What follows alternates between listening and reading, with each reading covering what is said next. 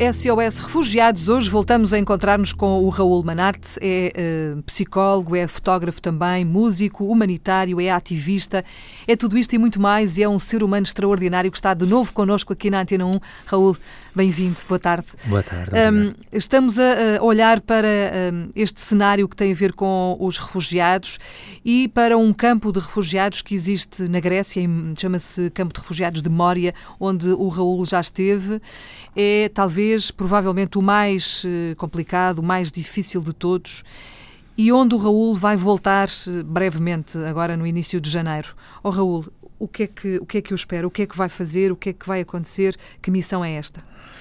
Uh, o que me espera são condições ainda piores do que da última vez. Agora o campo está com 14 mil pessoas, está, uh, tive informações ainda hoje do terreno que está com menos ONGs a trabalhar hum. e nós vamos fazer, vou fazer essencialmente duas coisas. Uh, dar sessões de psicoeducação, ou seja, uma espécie de aulas acerca de, de estratégias para controlar ataques de pânico porque uhum. há muitíssima gente que tem ataques de pânico dentro do campo, para controlar outra sintomatologia, como flashbacks ou pesadelos, uhum. de, com possivelmente a origem traumática, não é? Claro. Da guerra ou da travessia. E também vou estar. E até... da própria realidade ali no campo, não é? Exatamente, e da própria realidade. Que é traumática. E, e muitíssimo. É, é, um dos é, gatilhos, é um dos traumatizadores das pessoas. E vou estar até mais ou menos à meia-noite, uma da manhã, uh, num, num gabinete ao lado dos médicos, a atender, digamos assim, as pessoas que estão com, a ter um ataque de pânico no momento ou estão a ter um flashback no momento e que normalmente para nós estabilizarmos ou normalizarmos essa situação é preciso meia hora a 40 minutos uhum. e, e, assim os médicos podem continuar a atender eh, os outros casos, não é? Uhum. O Raul estava a dizer que vai para um campo de refugiados que tem eh, qualquer coisa como 14, 15 mil pessoas. Uhum. Não disse, e é importante que se diga, que é um campo onde deviam estar 3 mil, não é? Exatamente. Essa é que é a questão, porque se fosse um campo gigante onde coubessem 20 mil e estivessem 15, menos mal. A questão é que não é. É um campo que foi inicialmente pensado para 3 mil pessoas, não é? Exatamente. Por exemplo, uma, uma casa de banho serve mais de 100 pessoas. Uh, não há água quente. Ah, neste momento nem sequer há água corrente no campo. Estão 6 mil crianças no campo. E estão temperaturas uh, provavelmente negativas. Sim, é, ou, já, ou, ali perto do zero, não é? Sim, sim. Há, há, pessoas que morrem de frio, de hipotermia todos os anos no campo. Estão, estão mil crianças desacompanhadas, por exemplo. Algumas delas morreram este ano, uma foi assassinada por outra, por exemplo. Uhum. Porque não há estruturas para, para dar resposta é para isto. É o desespero, não é? Uh, como é que se lida com isso? Eu acredito, e já não sei se foi ao Raul, mas eu já ouvi alguém dizer que as pessoas não conseguem dormir e que pedem medicamentos para dormir. Uhum. E depois é preciso gerir tudo isso, não é? Se dou a um, depois não dou ao outro, posso dar, não posso dar. Como é que isso funciona, Raul? No, no nosso caso, isso acontecia-nos muitas vezes, até tínhamos gente que, que, se que ameaçava que se ia matar se não dessemos medicação para dormir. Nós, por acaso, não temos, ou não tínhamos, não sei como é que será este ano, não tínhamos essa resposta. Agora, como é que se gera esta, esta. Isto é quase uma falta de ética profissional. Eu, eu aqui não posso ver uma pessoa que está a sofrer claramente stress pós-traumático e não posso devolvê-la ao sítio que está a, a, piorar esta sintomatologia, pois. que é o que acontece lá. Claro. Não podemos atender toda a gente e devolvemos e mantemos as pessoas num campo onde as pessoas são agredidas e, e, e violadas e onde são uh, despidas de toda a esperança, porque estão lá meses e meses e meses anos e não podem ir nem para a frente nem para trás, não podem voltar ao país de origem e não podem entrar na Europa. Por isso, o, o que nós fazemos lá, eu nem sequer sei bem a, apelidar, mas embora nós tentemos ajudar, com certeza o que sentimos acima de tudo é frustração e hipocrisia, porque é aqui na Europa. Não estou a falar de um país de terceiro mundo, não estou a falar num sítio onde não, há, não haja condições económicas para providenciar hum. o que está, atenção, que é o que está uh, escrito na lei europeia. Há condições de recepção destas pessoas que esperam uma decisão. Isto está muito bem definido e não está a ser cumprido. Hum. Uh, nós ensinamos aos nossos filhos, não é? O que é a compaixão, a solidariedade, o respeito pelo outro. Quando se vê alguém uh, caído no chão, por exemplo, ajudamos. Uh, quando vemos alguém que, um cego, por exemplo, a atravessar a rua, nós ajudamos. Enfim, essas coisas todas. E depois, quando temos que ser nós a fazer alguma coisa, não fazemos. Viramos costas simplesmente ou fechamos os olhos. Uhum.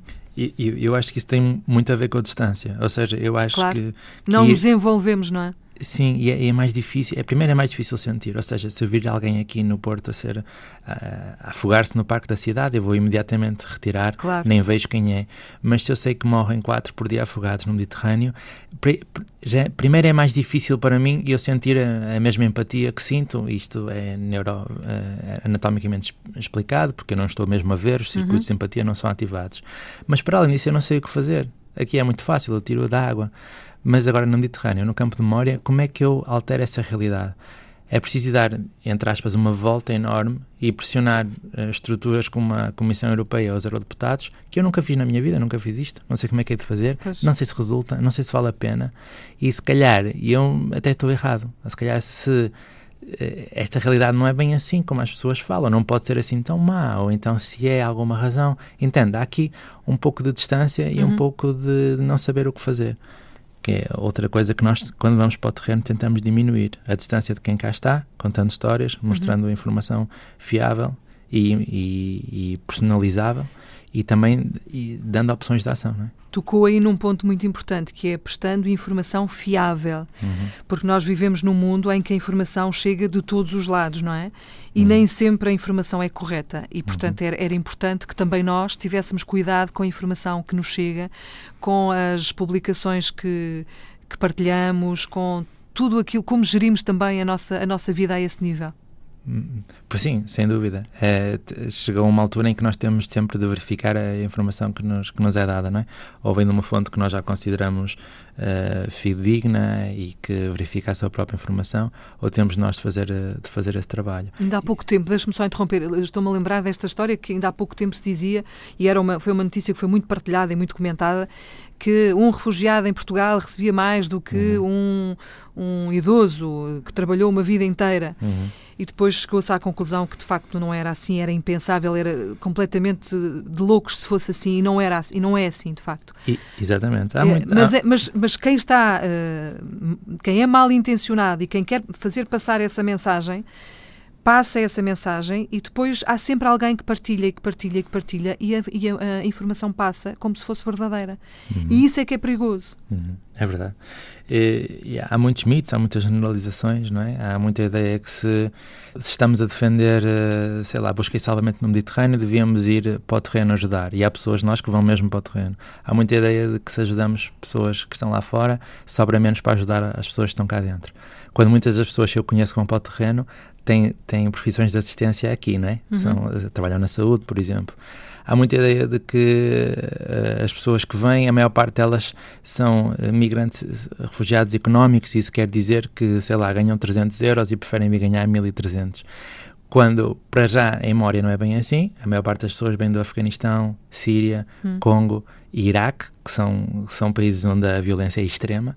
E, segundo, fugir da pobreza muitas vezes é fugir da morte. Porque claro. eu trabalhei, por exemplo, na Guiné-Bissau e tínhamos três mortes de crianças por dia e a maior parte delas é devido à pobreza, porque são, são doenças que se podem curar aqui na Europa, são uhum. atrasos a chegar ao hospital que só se justificam porque não há meios para o fazer. Portanto, é muito fácil generalizar, mas também é fácil generalizar para o lado positivo, ou seja, a dizer que todas as pessoas que são migrantes que são pessoas impecáveis ou que não é não é assim são exatamente igual a nós claro ou seja se pegarmos aqui num número considerável de, de, gente aqui no Porto por exemplo vamos ter pessoas que são bem intencionadas mal intencionadas etc num, num campo é exatamente a mesma, a mesma coisa e ainda por cima pessoas que estão a sair de um contexto de guerra quer dizer que provavelmente muitas já foram agressoras é? uhum. o que eu acho é que absolutamente todos nós têm mais pontos em comum com esta gente do que pontos uh, divergentes e muitas vezes não nos apercebemos disso. E seja qual for, e volto a dizer, seja qual for a nossa opinião sobre migração, ninguém quer ver pessoas a, a, serem afogadas no Mediterrâneo todos os dias. Essa é que é a questão. E ninguém quer campos como os de Mória de certeza absoluta, onde as crianças se tentam matar. Isso ninguém quer. Claro. Uh, quer dizer, partimos desse princípio, não é? Uh, queremos acreditar que isso é assim, que ninguém quer e que, que é uma questão de facto humanitária, independentemente de ser uma questão partidária ou, ou seja o que for, é uma questão humanitária e disso não há, não há dúvidas. E a questão é, ou salvamos ou deixamos morrer. Exatamente. Não há outra hipótese. De que lado é que estamos ou de que lado é que, é que queremos estar, não é? Sim, exatamente. Ainda por cima, falando da busca e salvamento, quando a Europa já tinha, tinha um programa alargado, tinha um programa mais alargado de busca e salvamento em 2014 do que tem agora.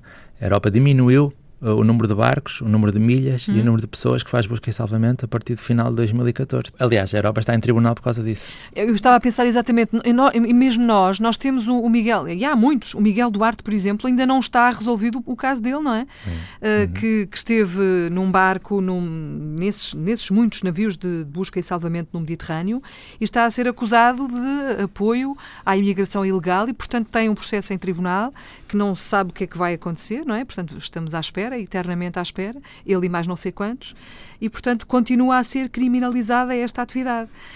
Um, a questão é. Uh, o que é que nós, é sempre a mesma, o que é que nós podemos fazer? E voltamos a, até ao ponto inicial, que é nós podemos juntar-nos, por exemplo, associações, organizações, uh, ter uma, um comportamento que seja de facto ligado ao ativismo, fazer qualquer coisa, mas qualquer coisa que, que se veja e que seja relevante e não apenas juntar-se ali com os amigos e, e, no café falar destas questões. Exatamente. Eu faço parte da Humans Before Borders, de uma associação ativista aqui em Portugal, e agora vou falar um bocadinho por mim, não quero falar em nome deles, mas o que eu acho que nós vamos fazer e vamos ter de acabar por fazer é lançar uma, uma campanha, uma campanha sustentada, de uhum. ação direta, que pressione as pessoas que nos podem dar aquilo que nós queremos. Primeiro é preciso descobrir se são os eurodeputados, se é a Comissão Europeia, quem é que pode votar e decidir o alargamento de busca e salvamento uhum. no Mediterrâneo. E depois é expô-los e pressioná-los uma atrás de outra, atrás de outra, uhum. atrás de outra vez. Vencê-los pelo cansaço. Sim, vencê-los pelo cansaço, porque se fizermos uma, uma, uma manifestação, como nós fizemos em Porto, Lisboa e Braga, uhum. e mais nada, isso é uma coisa que aparece e desaparece. Aparece nas notícias, exatamente, exatamente e desaparece. E desaparece. E efica, estudos de eficácia de ativismo mostram isso mesmo, que é preciso uma ação prolongada, sustentada e que vá, vá escalando. Porque a maior parte da, das pessoas já são desta opinião. A maior parte, de, quer direita, quer esquerda, não interessa, uhum. querem busca e salvamento. Nós só temos de agarrar nesta energia potencial que já existe, porque toda a gente quer isto, não sabe o que fazer, uhum. e direcioná-la. Fazer um calendário, um plano de ataque, um mapa de ações que, que exponha os eurodeputados uhum. ou a comissão, não sei. Vamos embora. Vez atrás de vez, vez atrás de vez atrás de vez, até que a resolução, por exemplo, que iam passar uh, há um mês, há cerca de um mês, para alargar a busca e salvamento que chumbou, até que ela passe e até que uh, se, sejam uhum. uh, disparados os meios que a Europa tem. Uhum. E que não disponibiliza. E que não está disponibilizado. Muito bem, Raul, vou terminar esta nossa conversa recorrendo mais uma vez ao seu post no Facebook sobre estas questões, mesmo para terminar e para uh, fazer referência àquilo que o Raul uh, escreve também a terminar, que é eu vou continuar com as duas únicas coisas que me ocorrem. Ir para o terreno, ponto 1. Um, ponto 2. Escrever mails, petições, protestos, etc, etc, a quem pode mudar as coisas no terreno. Gostava que viesses comigo. Não sei se resulta, mas vou na mesma. É isso mesmo, Raul, estamos juntos nesta caminhada. Tudo o que precisar de nós, uh, estaremos aqui para dar voz dessas vossas iniciativas, porque não há outro caminho. Obrigada por ter vindo. Obrigado. Bom trabalho, obrigado até nós. à próxima. Até à próxima, obrigado.